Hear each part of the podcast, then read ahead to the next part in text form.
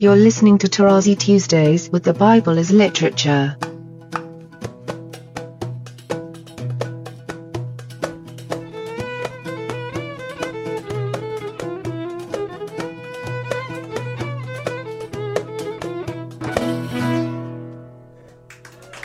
Hi, this is Father Mark Boulos, and you are listening to Tarazi Tuesdays with the Bible as Literature podcast. In today's episode, Father Paul reiterates the emphasis in chapter 1 of Genesis that man is not special. He explains how the Hebrew terms Ish and Isha, as used in Isaiah chapter 2, corroborate his reading of Genesis about Adam and Ish and the Nephesh linked to Neshama. More importantly, how in the prophetic tradition man is brought low and humbled along the same lines of his belittling in Genesis. I am very happy to introduce Father Paul on the Bible as Literature podcast, Tarazi Tuesdays. Let me go to 20. And God said, Let the waters bring forth swarms of living creatures, and let birds fly above the earth. Notice the difference.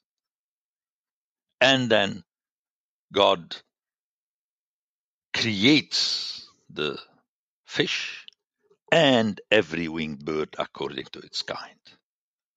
When he comes to the animals, we don't hear that he created them, but you have a jump towards the human being that he creates. So it is though the author intentionally is writing his text in a way that does not allow you at any point to say that the human being is special.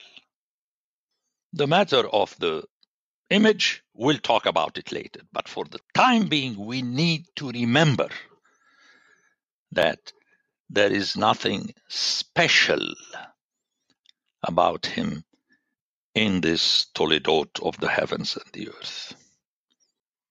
Now, I would like to jump to Isaiah chapter 2 on a note against the arrogance of the human beings.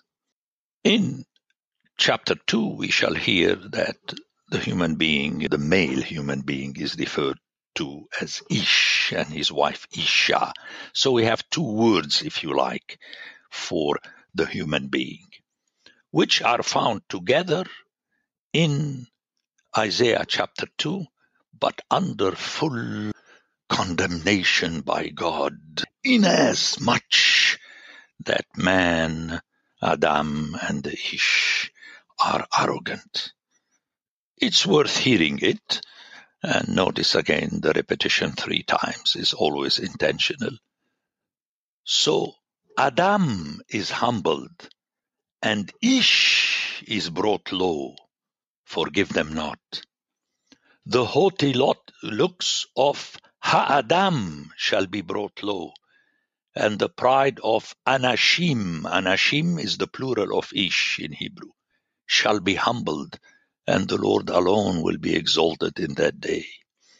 And the haughtiness of Adam shall be humbled, and the pride of Anashim, the plural of Ish, shall be brought low, and the Lord alone will be exalted in that day.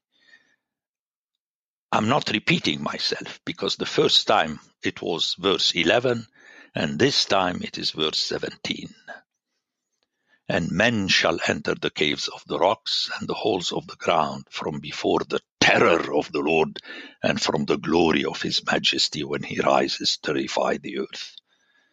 We all know the parallelism in Hebrew so what's the glory of God? It is his terror that he can destroy you and stamp all over you. Only he. In that day, Ha'adam will cast forth their idols of silver and their idols of gold, which they made for themselves to worship, to the moles and to the bats, to enter the caverns of the rocks and the clefts of the cliffs, from before the terror of the Lord and from the glory of his majesty, when he rises to terrify the earth. And then in 22, turn away from Ha'adam, in whose nostrils is breath, neshama, for of what account is he?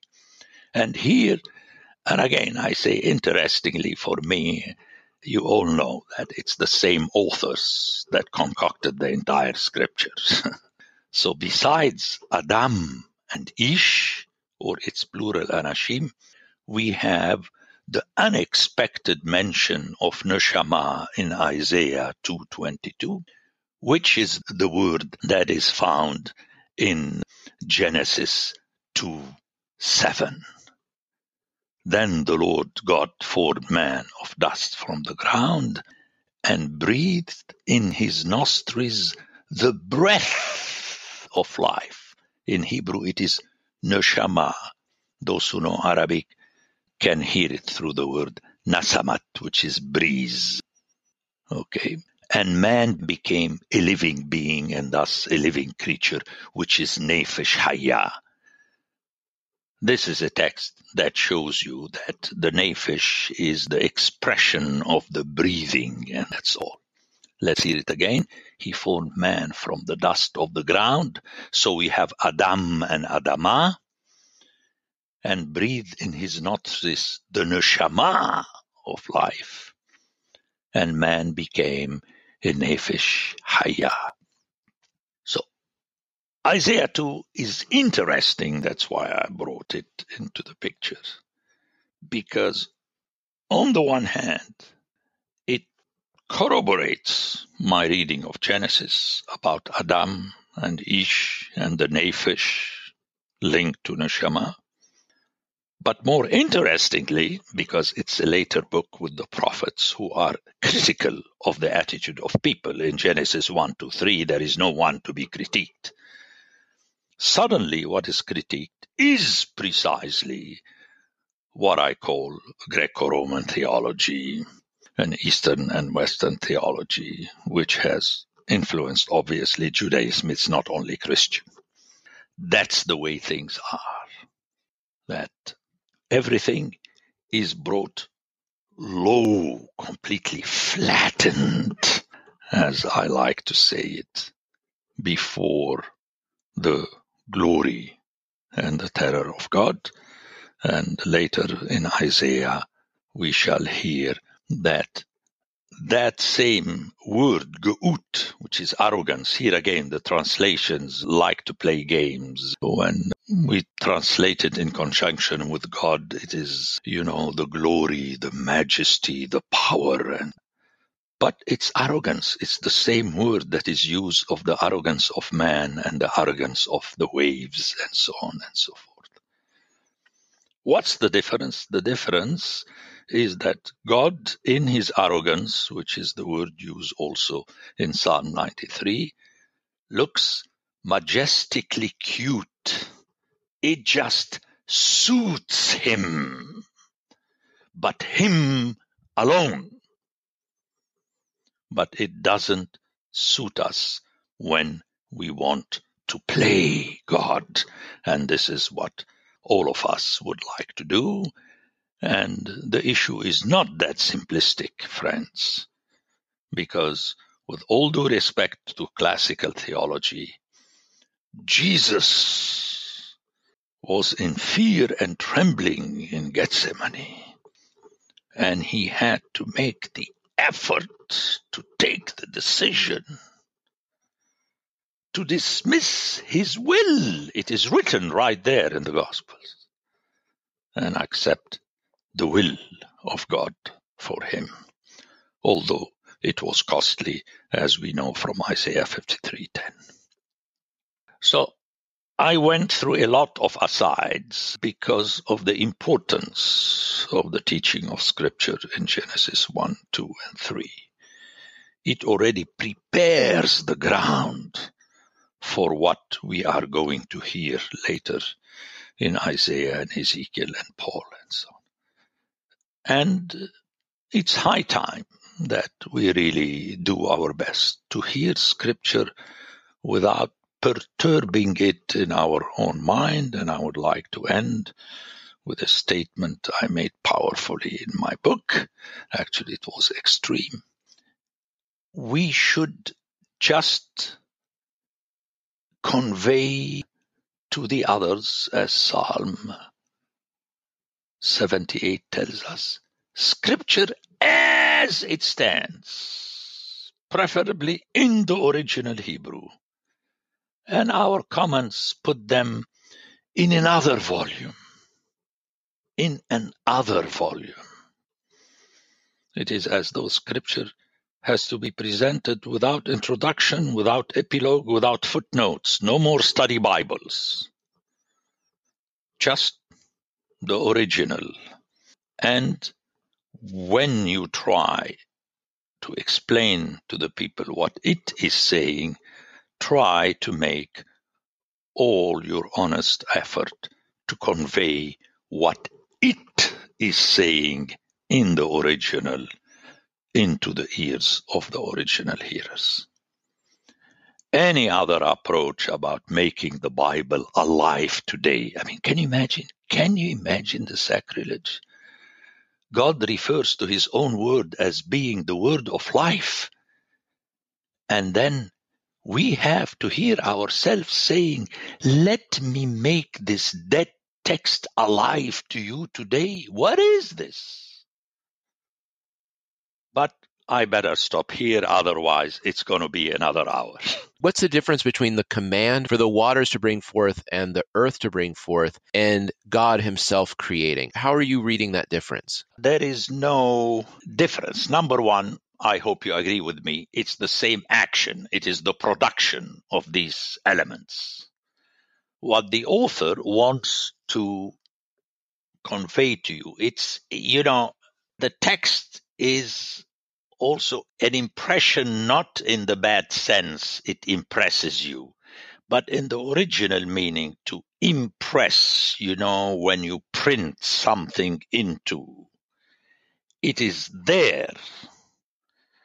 So the author wants to make sure that you, when you look around you, you see the earth producing vegetation. It's not that every day God comes down and makes his command like the tree in your backyard. God did not make it. Or at least you can't prove it. This is how things are done. The author wanted to say that it is by the will or the command of God that this was done. That's why he, I believe, he plays. I mean, the repetition has to be explained somehow.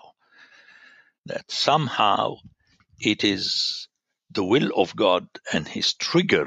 In other words, he triggered that vitality of the earth and the vitality of the waters, if I am allowed to use modern terminology.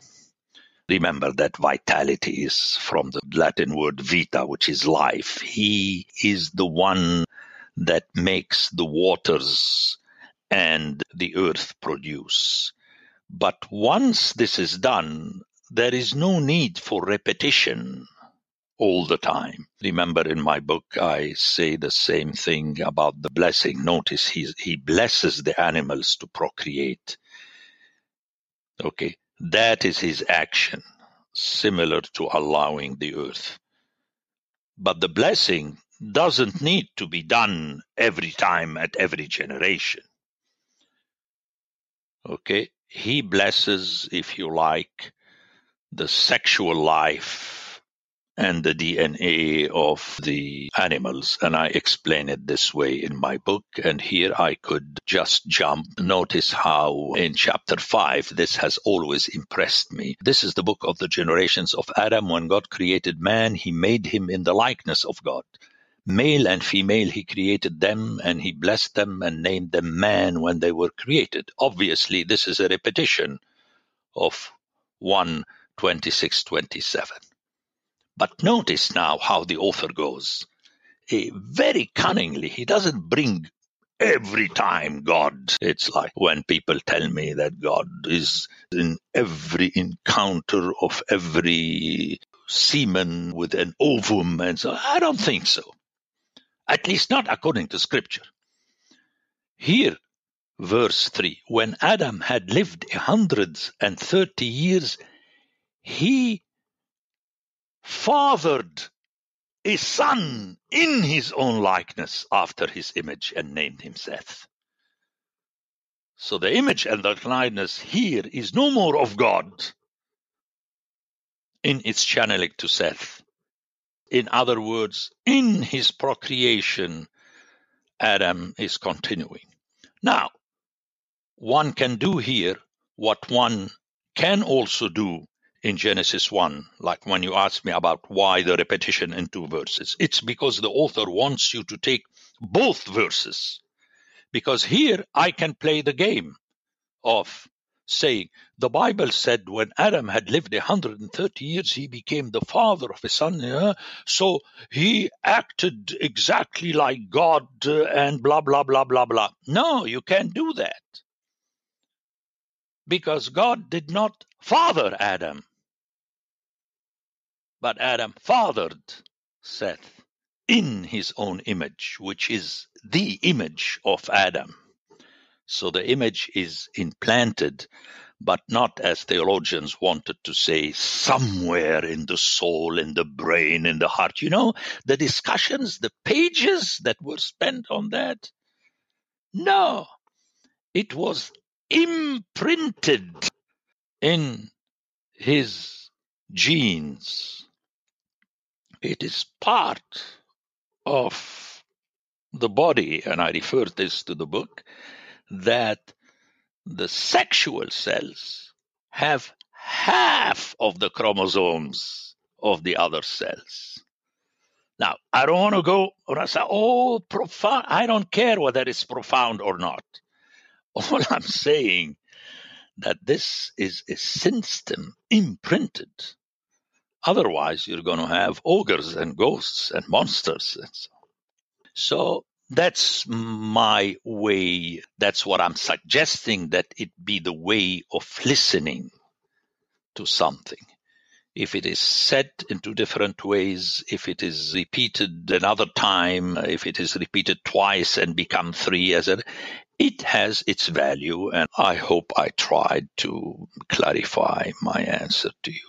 Daniel refers to Gabriel as Haish, I couldn't help but be reminded of the discussion about Haish in Daniel, referring to Gabriel, and then with what's going on here in Genesis 1? Uh, I wouldn't jump to Genesis 1. The word Ish is all over the Bible. It is someone in the realm, if you like, of the human being that you project into different directions later and I discuss this in my book. In the story of the flood, the author refers to the animals, you know, each one and its mate. It is Ish and Ishto, which is very stunning.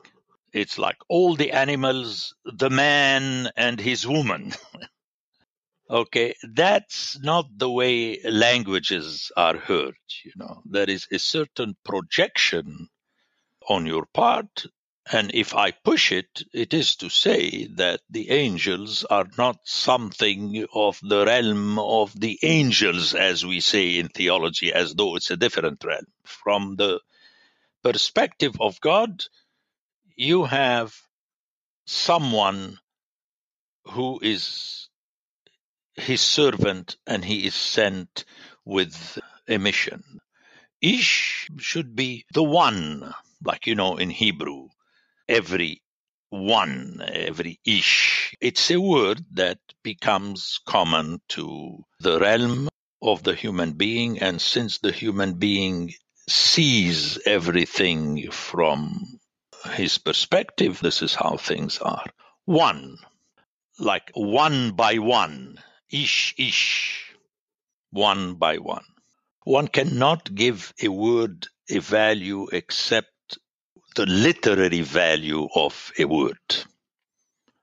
Once you jump over that, things begin to be handled the way theology handled the soul. Suddenly the soul became Platonic.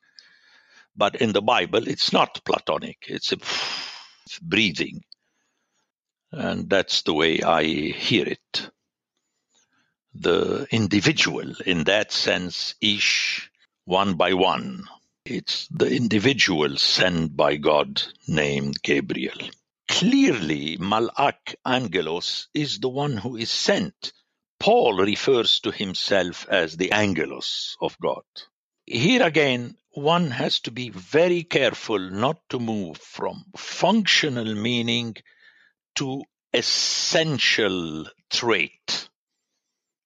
Like the angel, what we call angels, is a messenger from God, the way a prophet or an apostle or anyone that is used. And in this sense, he is one. We don't need to add individual. One that is chosen to be a messenger, and his name was Gabriel. And from there, we move more into the meaning of the name Geber, the power of God. The problem with Hellenistic philosophies is that they indulge the human tendency, the natural human tendency to synthesize and obscure complexity so that we can develop ideas that are easily handleable. But those ideas are the problem. When you work through Genesis, it's difficult, but that's the only way to be textual. And it's really the only way to understand how Paul, for example, of the many writers in the biblical school, but how Paul, the school of writers in the New Testament, how they're explaining and applying Genesis to the nations. Very important. Thank you, Father Mark. When I say about the arrogance and so on, it is in Corinthians at the end. This is how he concludes his comments about wisdom when he belittles it. Therefore, as it is written, let him who boasts boast of the Lord, so that no human being might boast in the presence of God. This is a clear reference to the prophetic teaching I just read you in Isaiah 2, but this reference is taken from Jeremiah chapter 9 and in my commentary on 1 Corinthians, again, just to show you how literature works. That sentence is a trigger for you to remember where it comes from, which is Jeremiah chapter 9.